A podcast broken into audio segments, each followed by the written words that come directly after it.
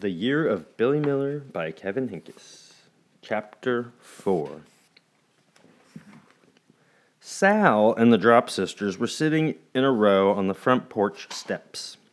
I'm waiting for you, Sal called to Billy as he turned into the yard. Well, here I am, said Billy. You can stop waiting.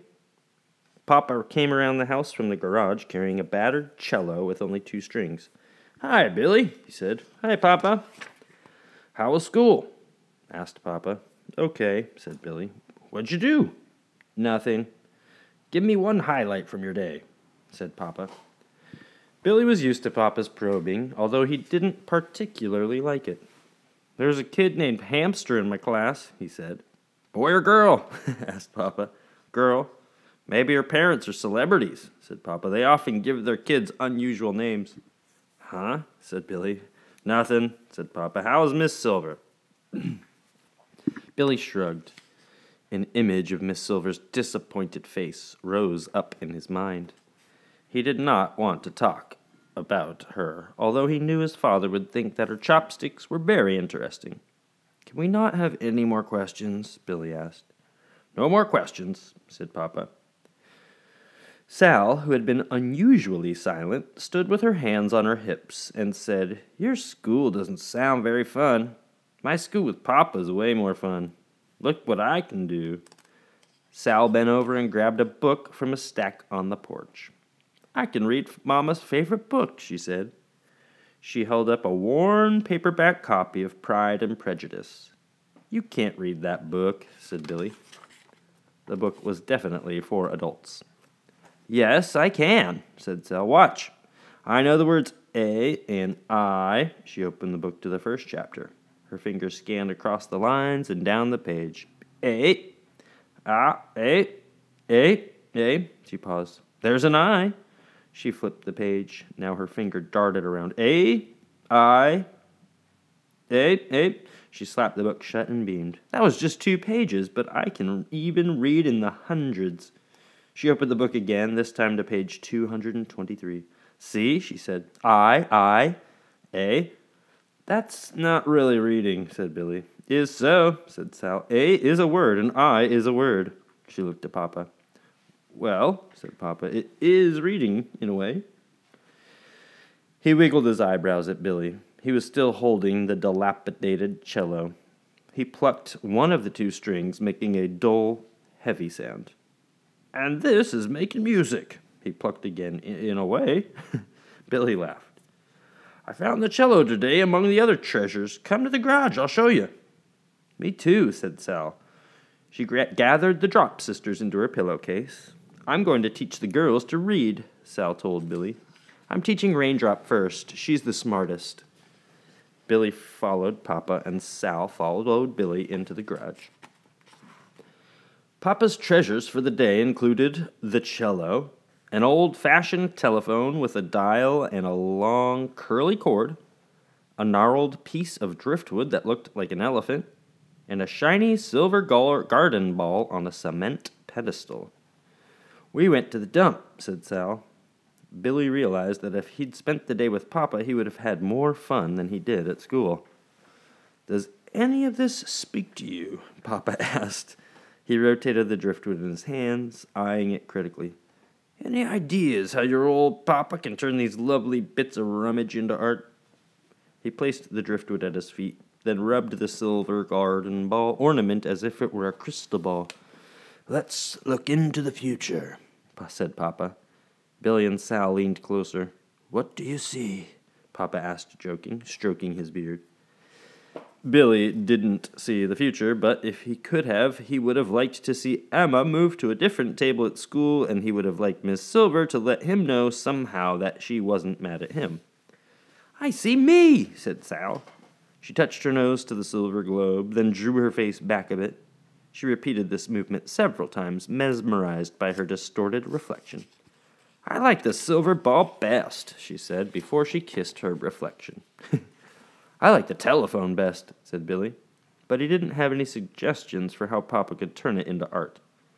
It would be fun to take it apart. He was fascinated by seeing the internal works of things the wires, gears, nuts, and bolts.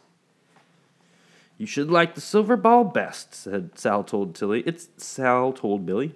It's silver just like Miss Silver. You should give it to her, then you would be her favorite. Billy didn't care about being Mrs. Silver's favorite, but he did care that she thought he'd been rude to her. Billy offered no response to Sal's comments, but because of them, he experienced the first flicker of an idea an idea of how to make things right with Miss Silver. Ned came over and he and Billy took apart the telephone with Papa's help. And Billy's idea was forming. Mama came home and she asked even more questions about second grade than Papa had. Billy's answer stayed nearly the same. Okay, and nothing, and I don't know. Billy's idea continued to form during dinner and throughout the evening, and by the time he went to bed, he had a plan. Chapter 5 Before school, Billy gathered the following a nickel, a dime, a quarter, a paperclip, a safety pin, and a nail. Each of these things was silver in color, and each would be a gift for Miss Silver. Billy wanted one thing more, something better somehow, something important to add to his collection.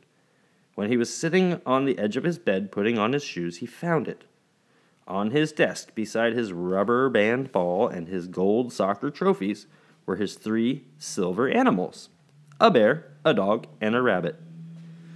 The animals had been Mama's when she was a girl, and they'd been on Billy's desk for as long as he could remember. The rabbit will be perfect, he thought, recalling that Ms. Silver had noted in her letter that this was the year of the rabbit. He picked it up, turned the little thing in his hand. It was only an inch and a half high. Billy shoved the rabbit into his pocket and with his other silver things. His plan was to leave the silver items on Miss Silver's desk. The gifts would be a way to show her that he was a nice person. He didn't think he could find the words to explain to her that he'd been doing with what he'd been doing with the red markers. He hoped this gesture would take care of the situation. Ned's here, called Papa. Billy bounded downstairs. It was a foggy morning. Sal was standing at the front window with Raindrop, gazing out at the murkiness that pressed against the house. Oh, well, she said matter of factly. There's nowhere to go today. Everything's gone. She shrugged and walked away from the window. We'll try again tomorrow. It's so cool out there, said Ned. He was just inside the door. You can barely see. Now don't get lost, joked Papa. And have a good day, he added, lightly squeezing Billy's shoulder as he slipped past him. Billy and Ned were out the door in a flash, but Billy took his first steps through the dense air as if he were walking on dangerous ground. Maybe we will get lost, said Ned with glee. Maybe we'll end up in Lake Michigan, said Billy. They ended up at school. First person Billy saw on the playground was Emma. Because it was so foggy, she was just a few feet away when she made her presence known. Her cheeks were flushed, like the day before. Her sweater was tied around her waist. She held the empty sleeves in her hands, twirling them. She came right up to Billy and Ned and said, Don't forget, you're in second grade. That's the first that's the grade after first. Then she dropped her sleeves and ran away. Hamster on the loose, yelled Billy, and he and Ned chased after Emma. But they didn't really know what they'd do if they caught her, so they changed course.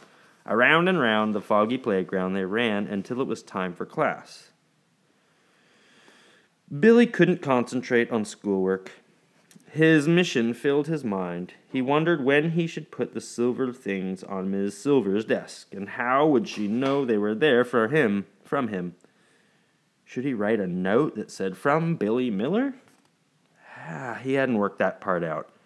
Miss Silver had been talking about different habitats. While she talked, she pointed to posters on the bulletin board labeled The Ocean and The Rainforest and the prairie.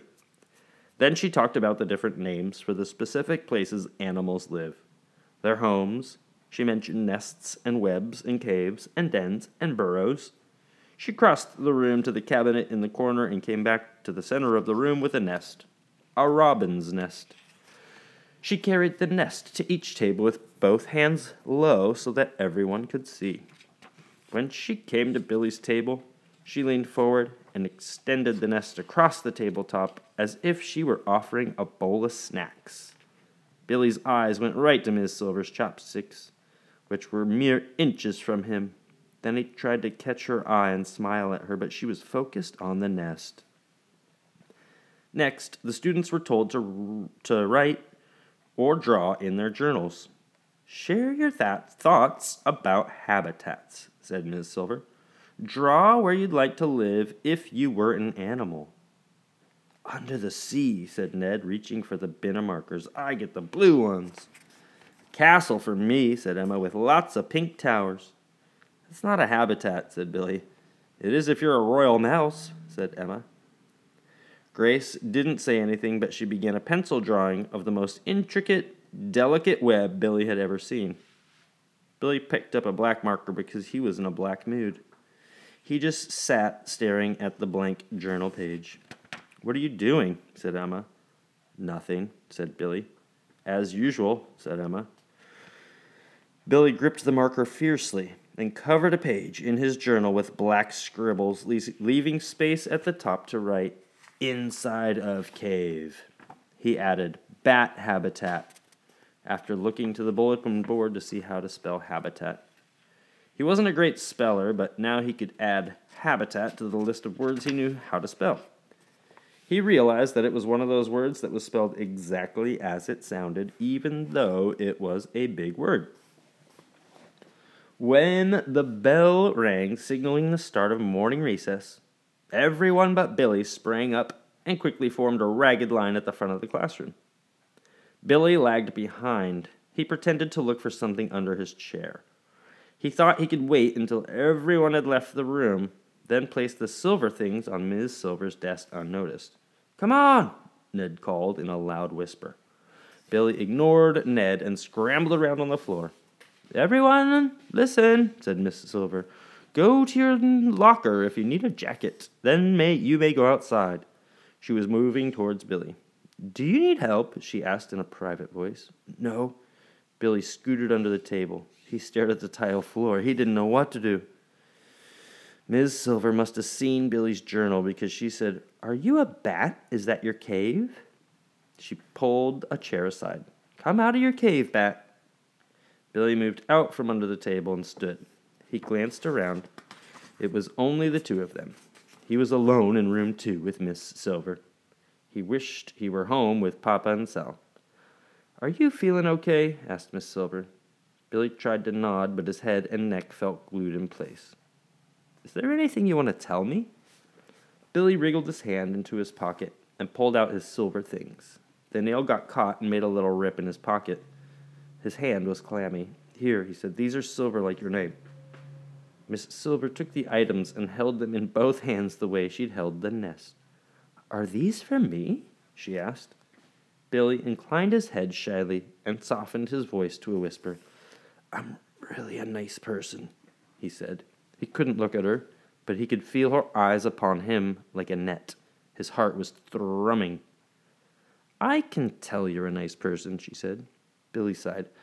Ah, a very nice person. Billy felt great relief. Tell me about this rabbit, said Miss Silver. It, my, it was my mamma's when she was little, Billy began. I thought you would like it because it's the year of the rabbit. Does your mom know you brought it to school? Oh, it's okay, said Billy. It's mine. I do like it, but I think you should keep the rabbit, said Miss Silver. I think you should keep the coins too, but I can always use a paperclip and a safety pin, and I should probably keep the nail too. I'm glad it didn't poke you. I think it tore my pants a little. During their conversation, Billy's eyes would flit up at Miss Silver, but when he spoke, he cast them downward. Here you are, said Miss Silver. She placed the coins and the rabbit in his hand. And thank you. When, after a brief silence, he had the courage to look at her, really look at her, he did so with a kind of curiosity at first. He saw her differently.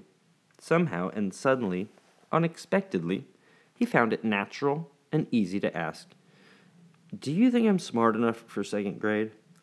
Oh, Billy, absolutely yes. She paused. Are you worried about something? He told her his story about falling and he showed her his bump. Your bump is nearly gone, said Miss Silver. The doctor said when I fell, I protected myself. Well, that was smart of you, said Miss Silver in a voice that was clear and kind. You are very smart. Billy blinked as if by doing so he could replay Miss Silver's last remarks. The doctor in Minnesota had said Billy was lucky, but Ms. Silver had just said that he was smart. Smart. The one word said in Ms. Silver's voice made him feel as if he were filled with helium like a balloon and he might rise off the floor. If you go quickly, you'll still have some time for recess, said Miss Silver, and thank you for my silver things. I like your chopsticks, Billy said over his shoulder as he hurried out of the room. When he got outside, he couldn't believe it. The fog had lifted, the sun had burned through the damp air. Everything was bright, sharper. He spotted Ned and some other kids in a cluster at the far end of the playground. He rushed toward them. He couldn't help smiling even as he ran. He doubted he'd tell anyone about his talk with Miss Silver. There really was nothing to say, even to Mamma and Papa. Hey, Ned, he shouted. He said no more until he reached his friend, but his mind was sending off sparks. It's only the second day of school, he thought happily, and my teacher said I was smart. All right, that's the end of part one.